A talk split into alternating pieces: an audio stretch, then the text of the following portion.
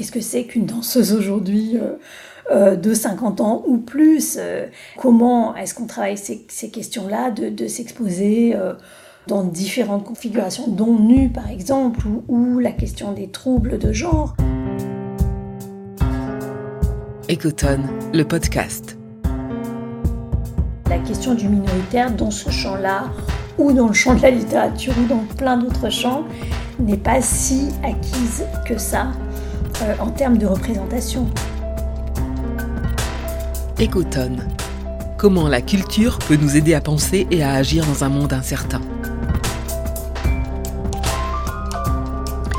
Bonjour, bienvenue dans Ecotone. Comment penser un nouveau modèle culturel dans ce monde euh, en transition? Voici un nouvel épisode de cette série de podcasts lancée dans le cadre du cycle des hautes études de la culture. Il est question dans Ecotone d'essayer de se figurer comment la culture peut nous aider à changer, à nous adapter aux changements à venir. Notre invité aujourd'hui est Latifa Lahabissi. Bonjour. Bonjour. Vous êtes euh, danseuse et chorégraphe, performeuse. Vous avez notamment créé en 2006 Self Portrait Camouflage, dont on va parler dans cet épisode d'Ecotone. Quand on parle d'environnement et d'une nécessaire adaptation à son environnement, regarder de près ce qui se passe dans le domaine de la danse nous semble euh, évidemment primordial. Et c'est en partie ce que nous allons faire à mes côtés pour vous interroger, Latifa Labissi, Corinne Dizrins, directrice de l'École nationale supérieure d'art de Paris. Sergi, bonjour. Bonjour. Ecotone un podcast du cycle des hautes études de la culture, présenté par Benoît Bouscarel. Alors la, première question peut venir d'un non-danseur, Latifa Labissi. Comment est-ce que vous pourriez nous donner une représentation de ce que le fait de danser connecte et donc renseigne sur son environnement? Comment ça marche et qu'est-ce qui se joue là dans la danse? Eh bien, bon, pour, évidemment, euh, je vais pas répondre pour la danse, mais pour ce qui me pour ma pratique en tout cas. Euh, ma pratique, elle est, comme je pense beaucoup de pratiques artistiques, euh, éminemment connectée à, notre monde, j'ai envie de dire. Donc, euh, du coup, elle est, forcément toujours informée et, elle sédimente des, des comment dire, des états, des états qui peuvent être, voilà, des théoriques, mais qui peuvent être aussi, euh, aussi des états euh, physiques, quoi, qui vont, euh, qui vont se, se trouver, j'ai envie de dire, mobilisés pour un, pour un projet spécifique lorsque c'est le cas. Est-ce que chorégraphier, du coup, c'est avant tout chercher, euh, tenter de, de, percer le secret de notre rapport, euh, évidemment aux autres, évidemment à l'espace, mais aussi, euh, dans une acception peut-être un peu plus large, à l'environnement.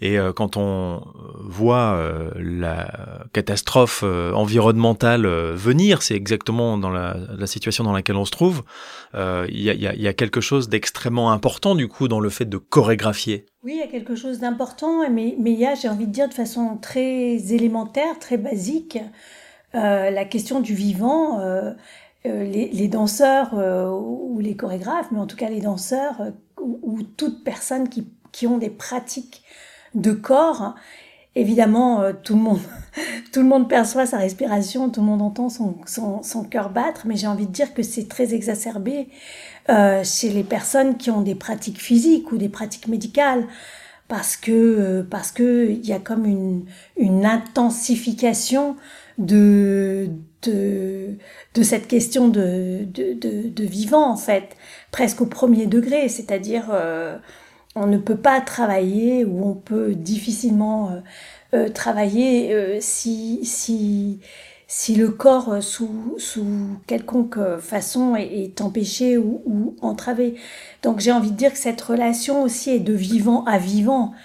Mais il y a quelque chose en tout cas d'exacerbé euh, à, cette, à cet endroit-là, je trouve, chez les, chez les danseurs. Et une sensibilité euh, euh, qui euh, est, est, est, très forte au changement d'écosystème, au changement d'environnement justement. Oui, c'est ça. Et, et, même en termes de, j'ai envie, de, enfin voilà, c'est vraiment en termes de perception, de sensation, mais aussi de euh, pas auto, auto euh, focusé sur soi, mais sur son environnement justement. Je dirais que même la, question, ça, ça, paraît un peu anecdotique comme ça, mais il n'empêche que c'est quelque chose de très concret pour n'importe quel danseur. Euh, euh travailler dans, une, dans un espace qui est chauffé ou, ou, à l'extérieur, ou sentir la température de l'extérieur, l'humidité, enfin voilà, tous ces effets, j'ai envie de dire, ont une action directe sur, sur par exemple, sur les muscles. Le fait que les muscles soient plus, et n'importe quel sportif de haut niveau, à mon avis, le détecte aussi immédiatement euh, dans quel état euh, de, de, souplesse ou de, tension, enfin d'un rapport vraiment de relâchement et de tension, et le corps euh, selon, selon la température ou dans quel hémisphère on se trouve. Donc c'est par exemple, c'est rentré par un, une petite aiguille hein, par rapport à votre, à votre question, mais, mais je trouve qu'en tout cas, le, corps des danseurs est est informé en permanence de l'environnement dans lequel il se trouve et sans même parler d'un environnement euh, social ou politique, euh, vraiment euh, juste comme ça, par, par, par porosité sensorielle, qui est exacerbée en fait. Question de Corinne je vais peut-être enrober mes questions d'une petite mise en situation autour de, la question. Euh, donc, euh, le corps est, surexposé dans certaines de vos pièces, euh, notamment dans, votre solo self-portrait camouflage de 2006. Et comme le critique Gilles Almanville décrit, il s'agit d'un relief de chair sexuée, contracté, inscrivant une image peu à peu recouverte par d'autres images, comme autant d'habillages symboliques. En fait, Latifa est danseuse, femme, arabe, en France, son corps tendu en un miroir grimaçant, self-portrait camouflage, dans le paradoxe du titre, résonne une stratégie à double tranchant, dévoiler et recouvrir comme deux faces d'un même geste. Au travers d'une figure accompagnée de son peuple d'autres, Latifa Labissi montre et démonte la fabrique du politique, ses frontières sociales, sexuelles et culturelles. Alors ma question, 15 ans après ce solo, comment s'élabore pour vous la différence et comment exposer les cadres qui servent à la mettre en scène? Eh bien, depuis euh, ce, premier solo qui en effet était vraiment euh, voilà, une façon d'emblée qui n'était pas forcément une habitude ou en tout cas d'emblée de, rentrer par des, aussi des questions très politique et aussi oser, euh, j'ai envie de dire, mettre euh, devant l'image sans qu'on puisse, en tout cas en tant que spectateur, euh, y échapper, la question du refoulé, par exemple, et en, l'occurrence là, du refoulé colonial. Et depuis, comment comment est-ce que ça se traduit dans mon travail si je, je, comprends euh, bien euh, la nature de, la question. J'ai envie de dire qu'elle prend euh, des formes et surtout des stratégies très différentes, c'est-à-dire des, des, stratégies qui, qui me permettent de, sur cette question des différences, qui me permettent déjà de ne pas m'auto-piéger ou de ne pas me laisser piéger dans des questions euh, d'identité fixe, par exemple. Euh, ce qui fait que euh, je joue d'une certaine façon si je, si je prends sur une, comment dire, une, réponse très un peu plus générale. finalement, la stratégie du, des masques est, est l'une des stratégies. C'est-à-dire que ça me permet euh, quand je dis des masques ou des figures ou d'une sorte de compilation de figures qui apparaissent tout le temps dans, mes pièces et qui se font et se défont, c'est-à-dire qui, qui essaient encore une fois d'échapper à toute assignation, eh bien, euh, c'est une des façons pour moi de travailler avec euh, bah, des identités multiples en fait. Dans vos pièces, le travestissement et la subversion, le rire, la grimace, viennent ébranler paroles, visages, symboles et discours, et comme, euh, comme vous venez de le décrire, produisent des masques, parfois drôles, parfois tragiques. Il y est question de chorégraphie, je dirais, de forme sociale. Les motifs hétérogènes et discordants jouent un rôle très important, créent des tensions, mais aussi des liens entre imaginaire social et nœud subjectif de leur élaboration. Ce que nous pouvons dire, que vous travaillez sur euh, les corps et figures minoritaires. Très explicitement, c'est quelque chose que je revendique même, c'est-à-dire que en fait, euh, dans, dans, ce que vous nommiez précédemment, et notamment la question de la grimace, par exemple, c'est aussi, euh, pour moi, encore une fois, je parlais de stratégie tout à l'heure, c'est vraiment une façon, en fait, de laisser apparaître euh, des motifs, des motifs vraiment incarnés, physiques, voilà, qui ne, qui, qui ne sont qui sont justement minoritaires, enfin, c'est-à-dire qu'on ne voit pas forcément des corps en crise, qu'on ne, voilà, surtout dans le champ euh, chorégraphique, évidemment, euh, le champ chorégraphique est extrêmement large en, France, en Europe euh, et au-delà.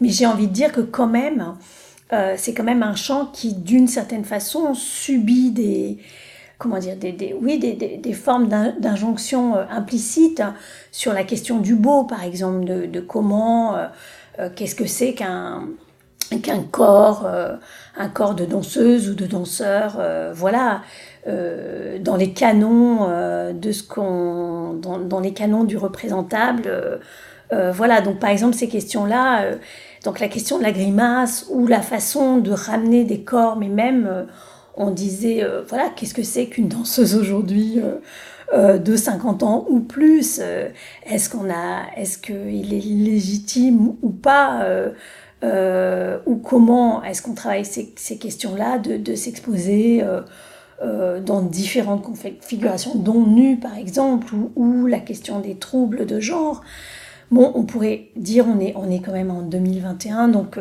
ces questions sont battues et rebattues, mais en fait, non, euh, pas vraiment, parce qu'en fait, euh, c'est extrêmement concret. Euh, on se rend bien compte que qu'un type de travail, par exemple, ou mon travail est montré dans certains contextes, pas d'autres, parce qu'on considère, par exemple, que, que le coefficient danse, comme entendu dans les canons que serait la danse, eh bien, n'est pas, n'est pas suffisamment représenté. Donc je le dis pas là comme un comme si c'était euh, un problème pour ce qu'il s'agit de mon travail, hein, mais, mais je le note simplement pour, euh, pour sursignifier peut-être que euh, la question du minoritaire dans ce champ-là, ou dans le champ de la littérature, ou dans, ou dans plein d'autres champs, n'est pas si acquise que ça en termes de représentation. Dans l'art en général, je dirais. Et pour le coup, euh, la danse ne fait pas exception. Mais en effet, c'est un des matériaux, euh, enfin j'ai envie de dire, c'est un des, je sais pas si je peux dire paradigme dans ce cadre-là, mais c'est la question du minoritaire est vraiment un élément intrinsèquement lié à mon travail. Et je pense que c'est à la fois euh, enchâssé euh, dans des raisons proprement biographiques, euh, qui sont complètement assumés. Euh, voilà, je pense qu'on ne se départit pas de soi. Euh, et en tout cas, pour moi, il n'en est même pas question. ce qui s'est sédimenté dans, la, dans, dans, ma biographie, eh bien, c'est là. Et ça, je ne cherche pas à m'en départir, mais c'est aussi, comme on le disait tout au début, aussi un, rapport au monde et une façon juste d'être pour eux avec ce qui ce qui nous entoure et comment est-ce qu'on comment tout ça se sédimente dans les corps et comment tout ça réapparaît euh, dans les objets de travail. Justement, Latifa Labissi, le, le soi est multiple, il y a de multiples identités. Évidemment, vous disiez tout à l'heure d'ailleurs vouloir revendiquer des identités mouvantes. Danser, c'est aussi quand même échapper aux normes, aux cadres, aux assignations. Danser, c'est aussi euh, élargir sa présence au monde oui, ça, ça l'est, mais euh, ça l'est, ça peut l'être aussi de façon piégée parce que parce que la danse euh, a une histoire. Enfin, même si encore une fois j'aime bien dire les danses parce que c'est même dans le champ de la danse contemporaine c'est tellement tellement hétérogène évidemment.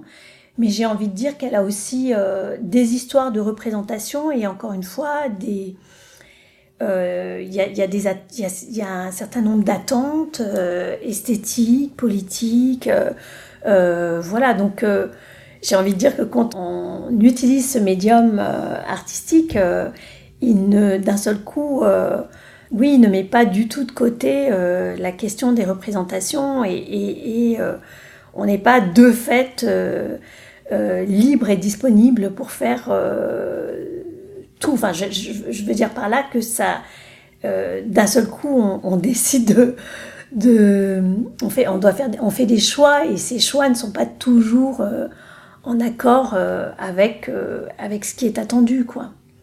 J'insiste là-dessus parce que parce que euh, ça fait entrer aussi euh, et je trouve que c'est pas ce ne sont pas des questions euh, comment dire tabou.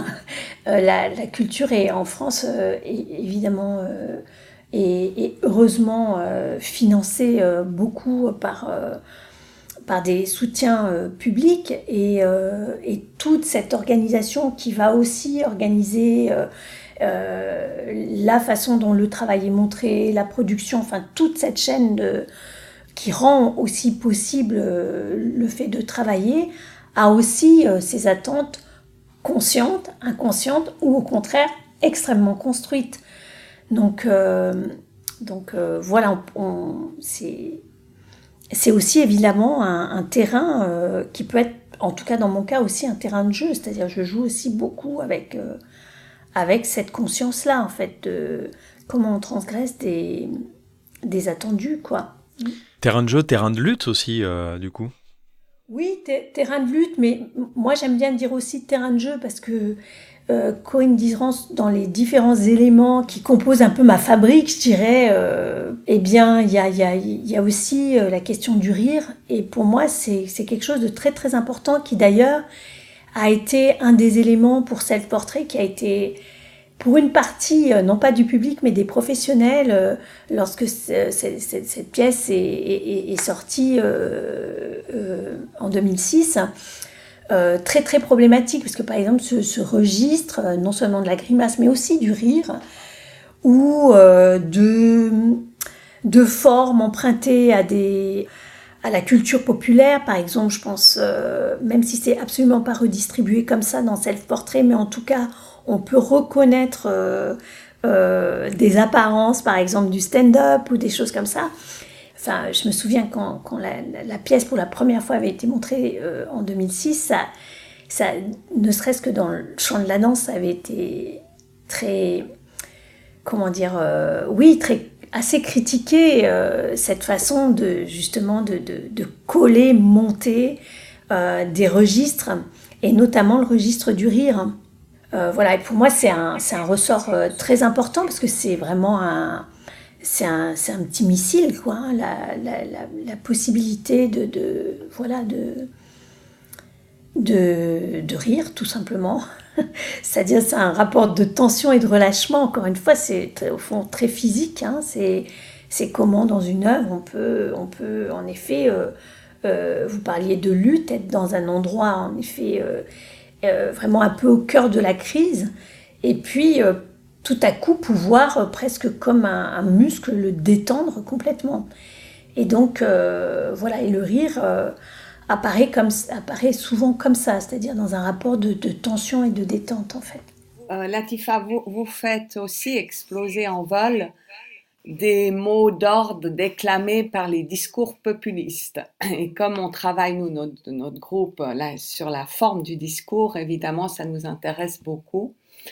Et dans la pièce Consul et Méchi, qui est une pièce que vous avez initiée en 2018, si je ne me trompe pas, et que vous que vous jouez euh, depuis trois ans, euh, un projet inspiré par deux chimpanzés qui vivaient chez des humains au début du XXe siècle et que vous avez conçu et que vous interprétez avec Antonia Baird, vous cannibalisez des poses, des danses iconiques, brodez des slogans. Donc, comme vous venez d'en parler, il y est question de représentation de figures hybridées qui interrogent cette violence des assignations. Est-ce une volonté d'ébranler certaines catégories, nature, culture, homme, femme, le soi et l'autre? Oui, ben c'est, c'est vrai que dans ce projet avec Antonia Baird, on était... Euh, bon, il y a, en effet Consul et Méchi, donc euh, ces, deux, singes qui ont en effet euh, réellement existé et ont, subi ou vécu des différemment des, comment dire, des, ouais, une, forte, domestication, je dirais, contrainte. Et aussi, voilà, mais dans le projet, il ne s'agit pas du tout de restituer ces, ces devis, j'ai envie de dire, c'est plutôt, ça a été plutôt pour nous une sorte justement de, de, plug, presque, je dirais, pour, euh, pour euh, aborder justement ces questions, euh, cette, cette, cette, séparation construite entre nature et culture. On, était, on a été très très proches l'une et l'autre différemment, mais des travaux de, bon, comme beaucoup, beaucoup de gens, des travaux de Donna Haraway. Et, et, et, et, dans le travail d'Antonia Baer, dans son travail artistique et dans le mien, euh, ces questions en effet de euh, presque euh, d'avoir en permanence, je dirais, des figures fugitives, c'est-à-dire des figures qui, qui essaient de, de encore une fois, d'échapper à une forme de, de simplification comme ça, de, de résoudre. C'est on, on dans ce travail vraiment ce qui était peut-être au cœur, c'est-à-dire de se dire qu'en fait on, on, est on est dans le problème et pas dans la solution et de pas chercher à résoudre en fait. Et, et la question, euh, voilà, euh, enfin les questions autour nature-culture, c'est vrai que qu'elles se sont tellement, en tout cas euh, depuis la modernité, tellement, on a, on tellement cherché d'une certaine façon, à, oui, à trouver des, à trouver des solutions, en tout cas à, les, à, ranger. Euh, euh, d'un côté ou de, l'autre, ce qui fait qu'on s'est, enfin, à mon sens, complètement, complètement arraché à, au vivant, quoi. C'est-à-dire, donc, on, a été dans, dans ce travail-là vraiment prise par ces questions sans vouloir du tout les théoriser, parce que le, projet euh, cette, cette, œuvre, évidemment, c'est pas du tout un, cours magistral, on, on, en serait bien capable, incapable sur ces, sur ces questions-là, mais c'était une façon, j'ai envie de dire, de, de encore une fois, un, terrain de jeu pour exacerber euh, d'une certaine façon euh, ces, questions et, et, et encore une fois, ne pas du tout chercher à, à les solutionner, mais plutôt se dire travaillons dans le nœud en fait.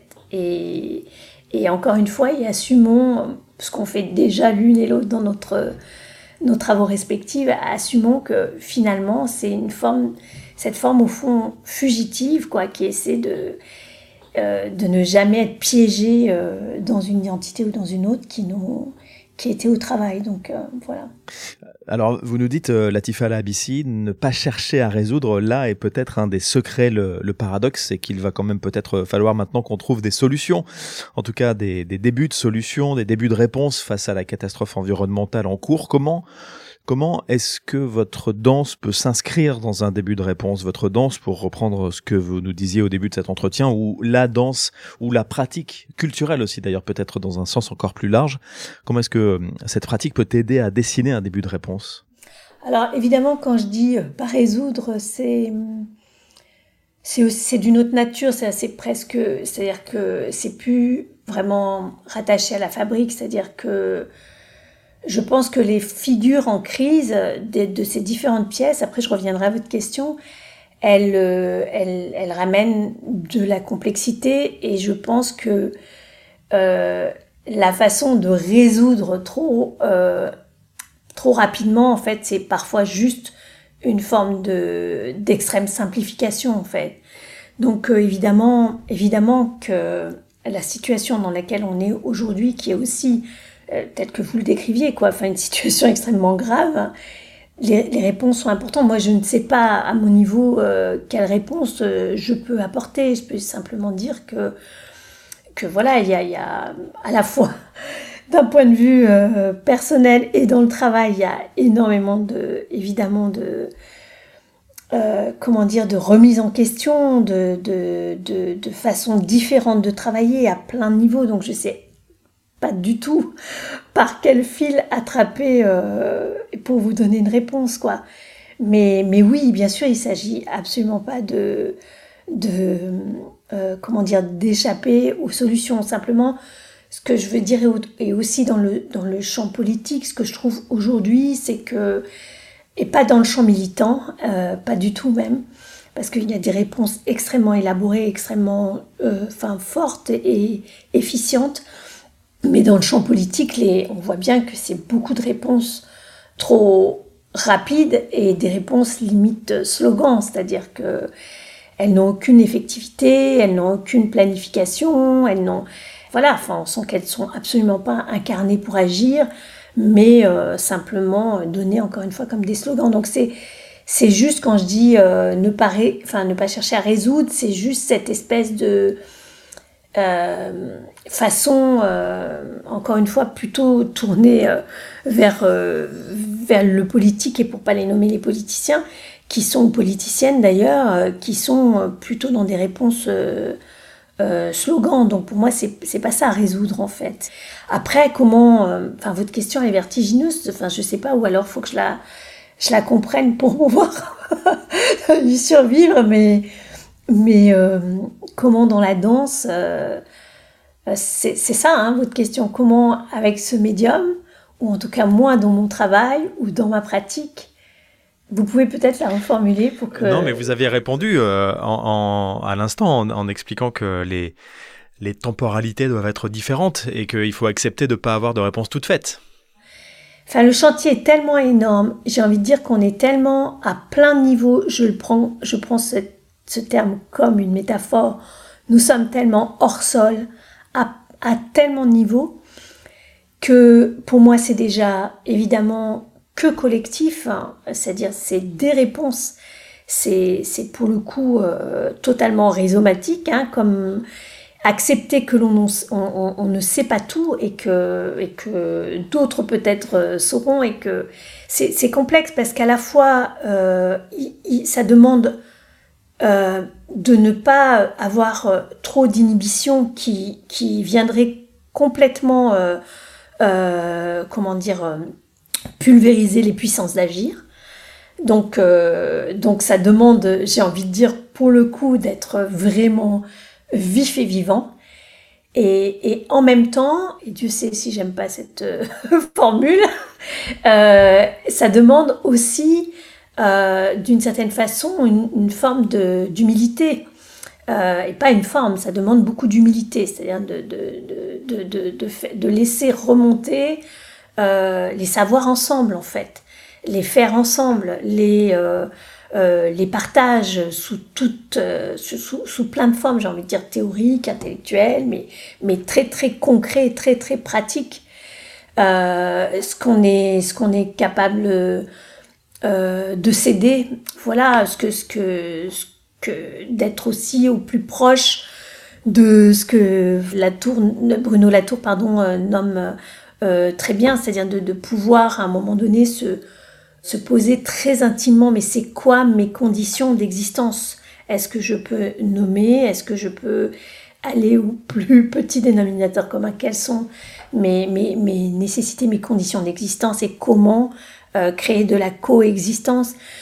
Donc c'est vertigineux à la fois comme question, mais en même temps, ça doit être présent euh, tout le temps. Et, et, moi, je trouve que cette négociation entre être vivant pour pouvoir vraiment avoir euh, la vitalité à tous les niveaux, physique, psychique, surtout psychique, de pouvoir amorcer des réponses, euh, et, et, et, l'impact, euh, j'ai envie de dire, euh, aussi physique, émotionnel de tout ça. Donc c'est la gestion de tout ça qui, que je trouve extrêmement complexe, mais que j'essaie de négocier tous les jours. Enfin, je, je voilà, je, je pense comme, comme beaucoup d'entre nous, quoi.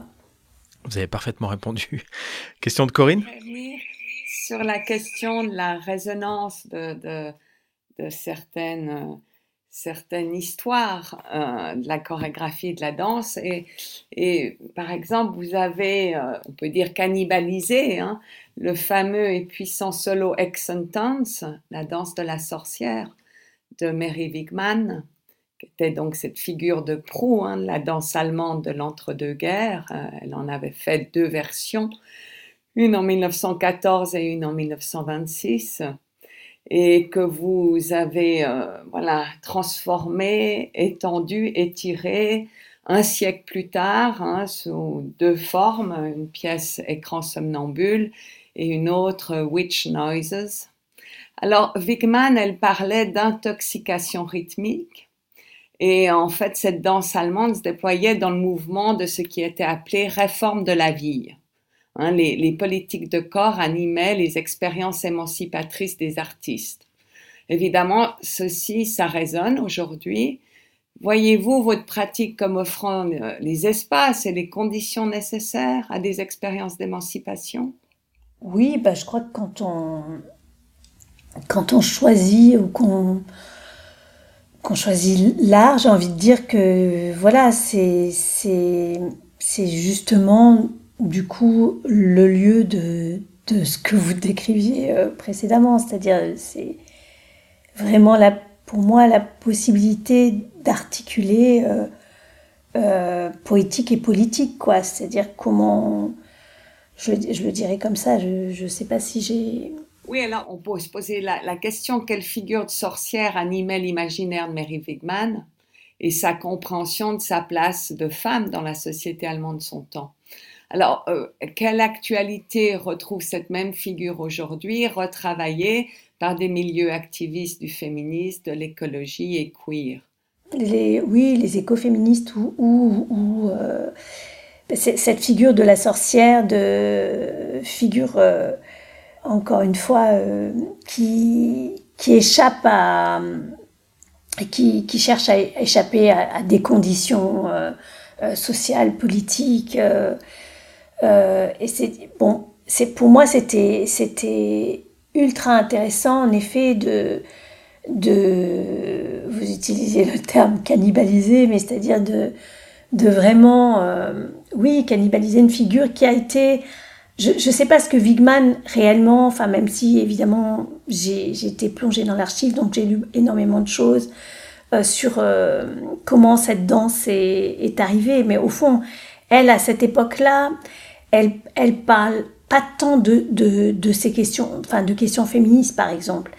Elle dit le, le premier geste qu'un danseur euh, doit faire ou a besoin de faire, c'est crier, en fait. Et donc cette danse, c'est comme un cri euh, et un cri, euh, du coup, figuré voilà, de cette façon-là. Moi, évidemment, je l'ai rattaché, je l'ai dans une, donc elle date du début de la modernité en danse, comme vous le signifiez tout à l'heure. je l'ai rattaché à toute une généalogie et, évidemment, par exemple, une autre figure comme Valeska Gert, dans les mêmes années, mais qui faisait d'autres d'autres types de, de, choix politiques et esthétiques, mais euh, plus proches de nous, euh, euh, d'autres figures, encore une fois, aussi, tout aussi politiques. Donc, cette danse ou l'interprétation que j'en ai faite, en effet, s'inscrit vraiment dans une, dans, une généalogie et, une généalogie qui donne à la danse, encore une fois, une puissance d'agir politique. Euh, c'est-à-dire que euh, qui est pas, euh, encore une fois, simplement, je le dis parce que c'est un courant et, tant mieux que ça existe, hein, mais qui est, juste là pour apaiser les âmes ou, ou remettre les bons canons en place, esthétiques ou de divertissement, et voilà. Donc la danse a une puissance d'agir pour moi énorme. Enfin voilà, le spectacle vivant, mais la danse, j'y tiens vraiment. Euh, parce que le corps est, j'ai envie de dire, le médium premier. Donc il est vraiment euh, à la fois euh, le lieu de, tout, de tous les traumas sédimentés, mais aussi, mais aussi la possibilité de transformer, ce qui est hyper important. Donc, donc voilà, donc cette danse, elle était, cette chorégraphie, elle était très, très signifiante pour moi. Encore une fois, dans son point d'ancrage, mais c'est pas là que, enfin, son point d'ancrage historique, c'est pas là que j'y ai trouvé, j'ai envie de dire, des alliés politiques, par exemple, et même de, voilà, donc c'est plutôt dans les généalogies telles que vous le décriviez, Corinne, de l'écoféminisme euh, des, mouvements queer, enfin, et de, tout ce que vous avez tracé dans votre description. mais c'est un, un, fil tiré, j'ai envie de dire, de 26 à aujourd'hui, quoi. J'aimerais bouger un petit peu de notre, notre dialogue et, et parler des, des diverses temporalités que vous vivez.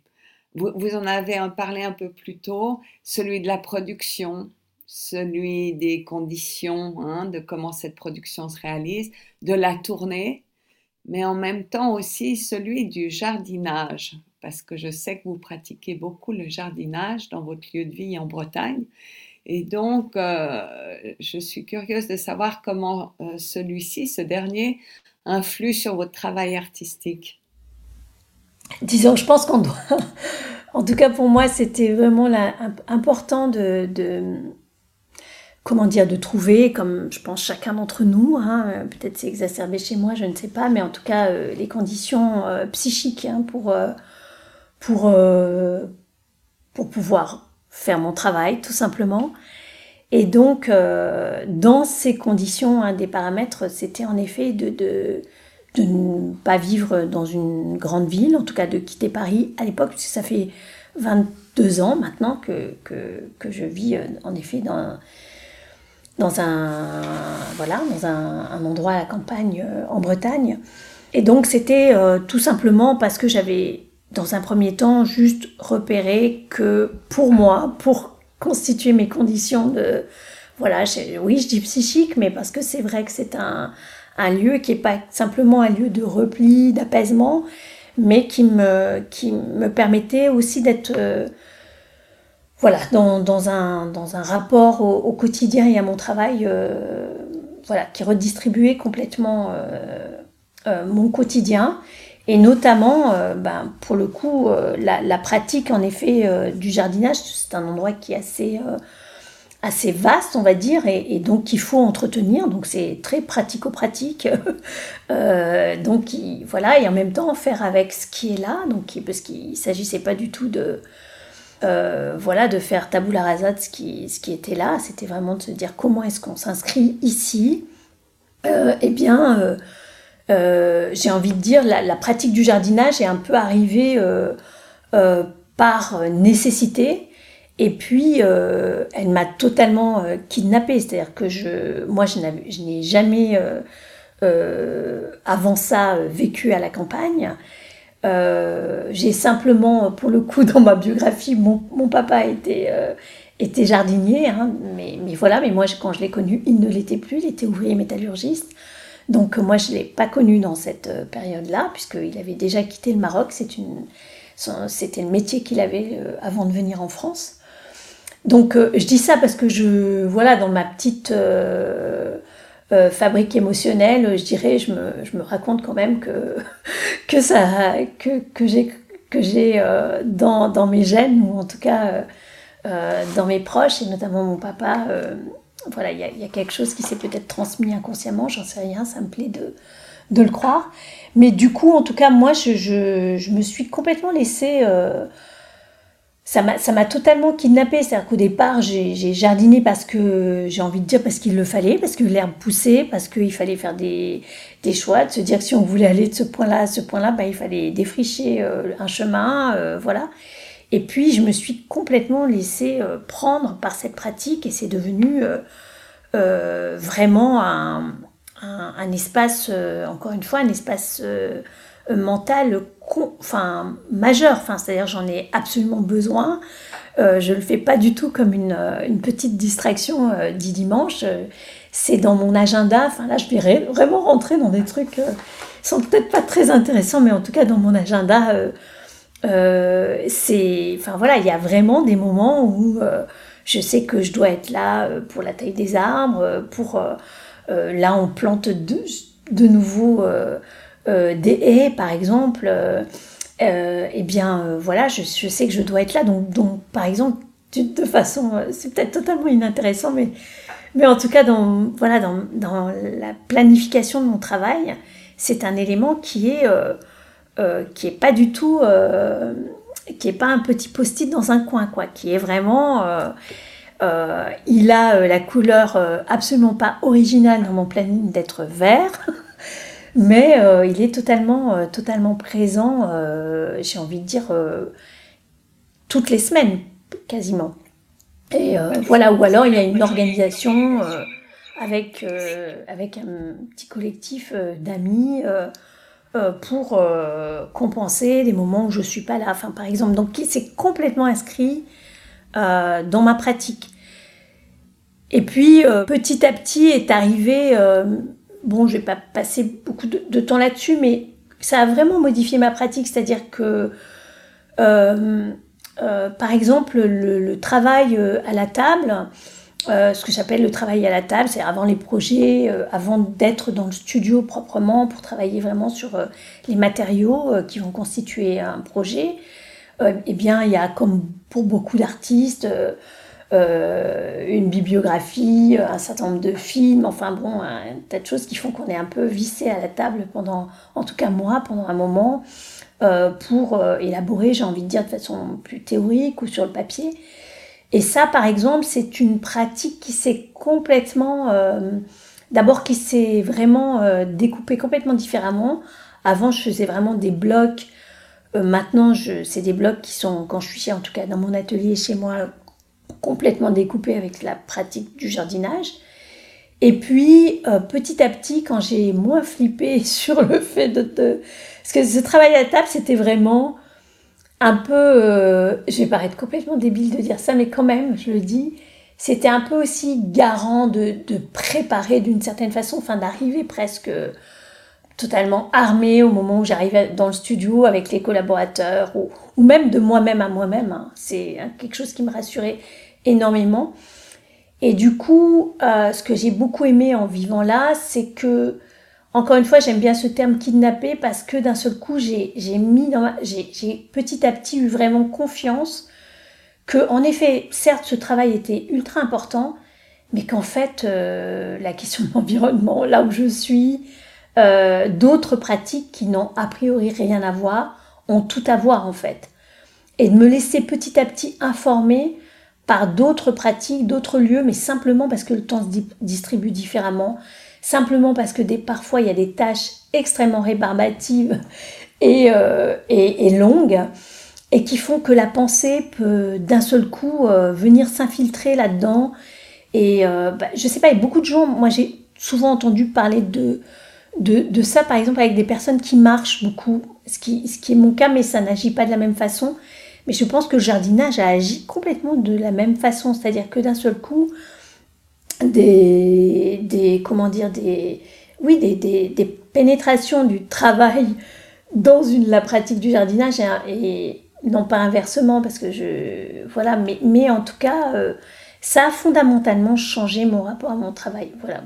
Et puis organiser aussi les temporalités euh, voilà on parlait très concrètement de la, production c'est la production c'est dans, le spectacle vivant il y a quelque chose d'assez euh, carré, j'ai envie de dire. Il y a comment est-ce qu'on sollicite des, des lieux, des théâtres euh, ou d'autres types de lieux.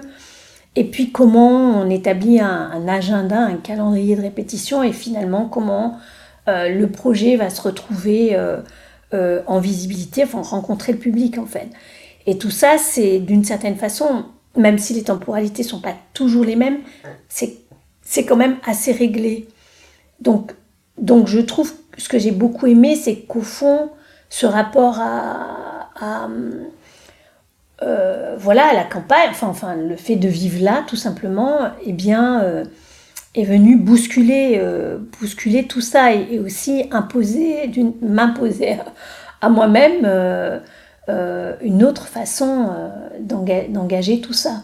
Ceci nous amène vous, au festival euh, parce que ce que vous racontez euh, immédiatement me fait m'amène à, à, Extension Sauvage, ce festival que vous avez créé en 2011, hein, qui, qui prend pas mal de votre énergie.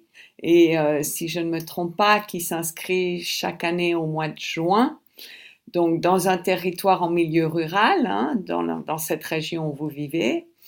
Euh, en fait, c'est vraiment une, une construction, euh, une relation de la danse contemporaine au paysage. euh, qui s'étend dans euh, ce qui est présenté comme le territoire de Bretagne romantique, hein, dans ce magnifique cadre naturel et paysager qu'offre cette région hein, sur un axe Saint-Malo-Rennes. Euh, pouvez-vous nous, en fait, nous parler donc de, de, la jeunesse du festival, euh, de cet envol que vous nommez un envol vers des horizons élargis? Parce que je pense que ça a tout à voir avec ce que vous venez de nous parler aussi. Oui, ben c'est un peu dans la continuité de, de ce que je disais précédemment, c'est-à-dire qu'au fond, euh, ce que ça a transformé de venir euh, vivre là, c'est aussi euh, comment, c'est-à-dire c'est, comment ma, ma, pratique, elle est aussi évidemment très articulée à, voilà, avec des relations, avec d'autres artistes, donc très vite, bah, j'ai eu envie d'inviter voilà, d'autres artistes sur des temps de, réflexion, de travail. Par exemple, on parlait d'Antonia Baird tout à l'heure. Presque les, deux projets que l'on a faits ont commencé ici, par exemple. Hein. voilà, et assez rapidement, c'est vrai que j'avais l'idée, c'était simplement de créer, c'était assez simple au fond, c'était essayer d'imaginer un, contexte d'hospitalité pour d'autres artistes euh, à, partir de, ce lieu. Et voilà, donc euh, très vite, j'ai imaginé euh, un projet qui, soit en, effet la possibilité de montrer des œuvres.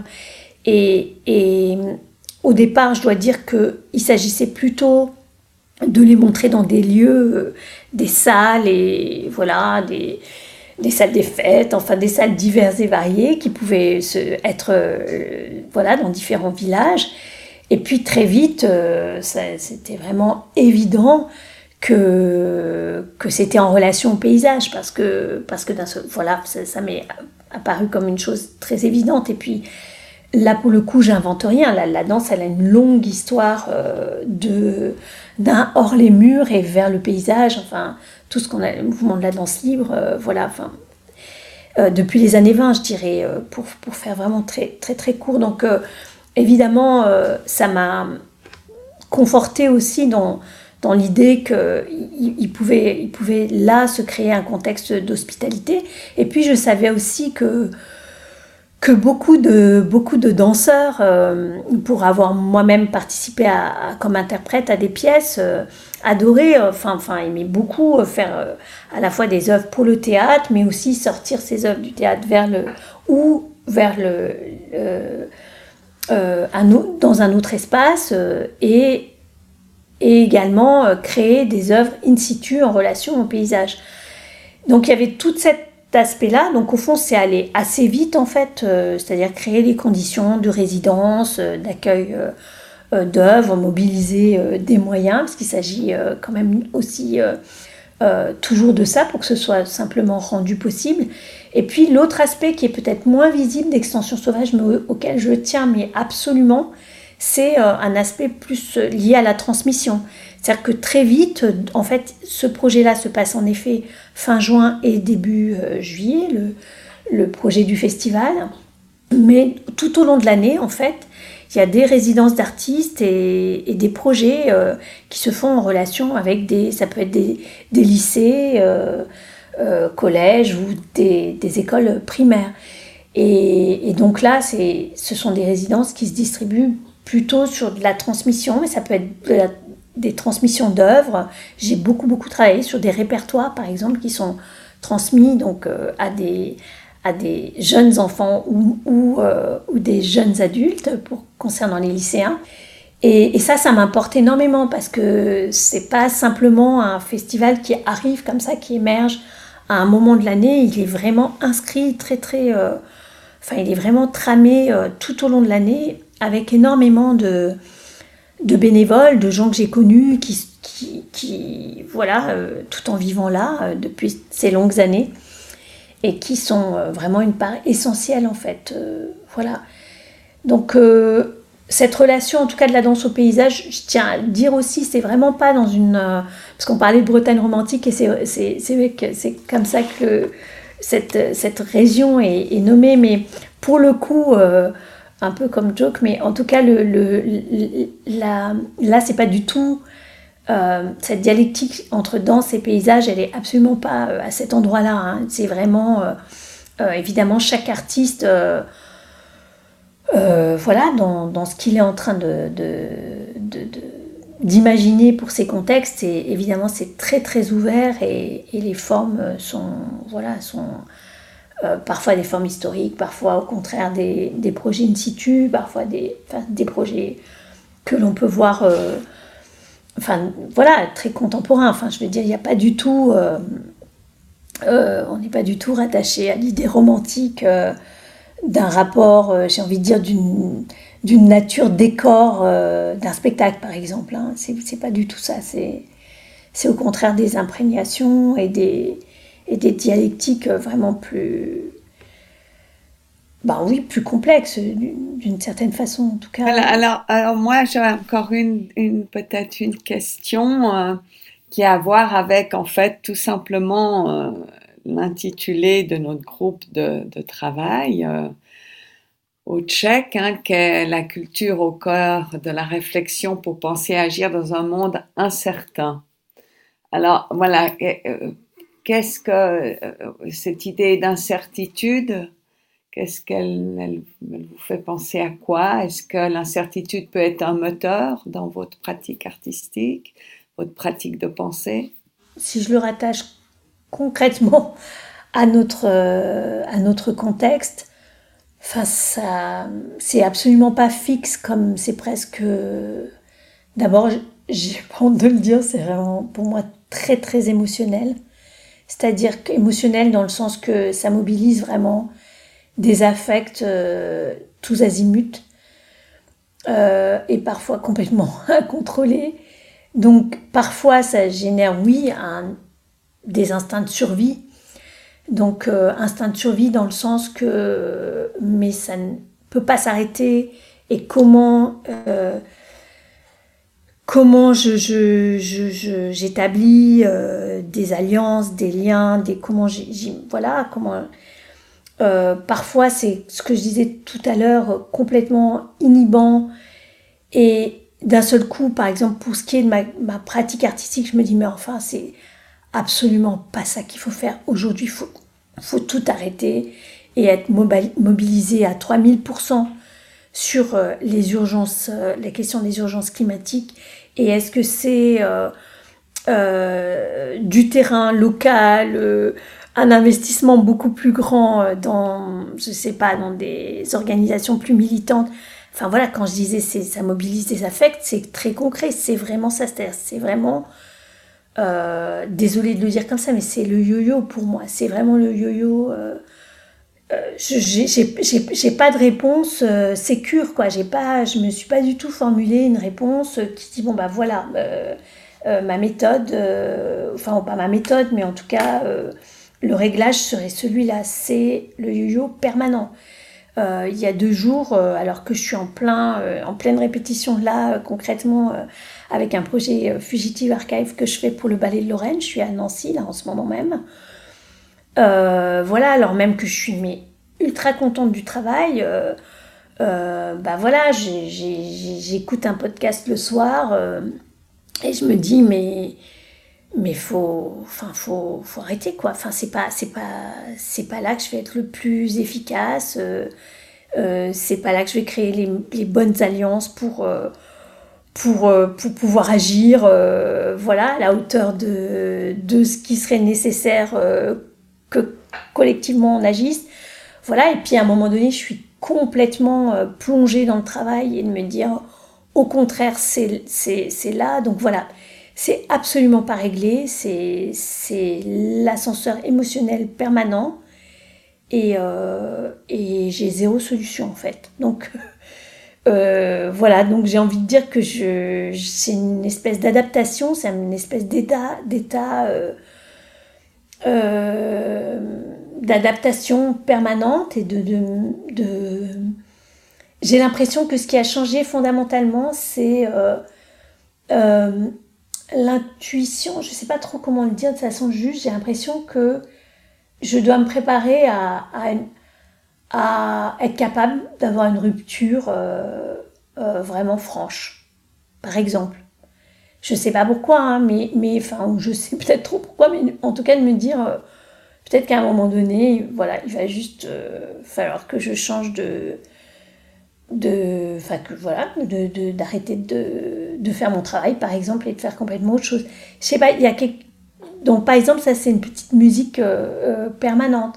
Alors même qu'encore une fois, j'arrive euh, pas seulement sur les questions pratiques, mais j'arrive à trouver l'espace psychique comme beaucoup d'autres, hein, à, continuer mon, mon, travail, mais il est dans un espèce de, de précarité psychique, je dirais, avec laquelle bah, il s'agit juste de euh, bah voilà, enfin de, se débrouiller avec ça quoi. Merci Latifa Labissi, merci aussi à Corinne Dizrins qui a rendu cet entretien possible. Les autres épisodes d'Ecotone restent disponibles sur les plateformes d'écoute. Merci. Ecotone, un podcast produit par L'Onde Porteuse et imaginé par Louis Robiche, Franck Bochard, Corinne Dizrins, Arnaud Antolinos, Nathalie Joffre, Pierre Paturo-Miran et Isabelle Girousse pour le cycle des hautes études de la culture du ministère de la Culture. Un podcast soutenu par le ministère de la Culture, la Direction régionale des affaires culturelles Grand Est, les laboratoires Théa, l'École nationale supérieure d'art de Paris-Cergy, le Théâtre national de la Colline, Clermont-Auvergne Métropole, la Société du Canal de Provence et d'aménagement de la région provençale et la paroisse Saint-Eustache.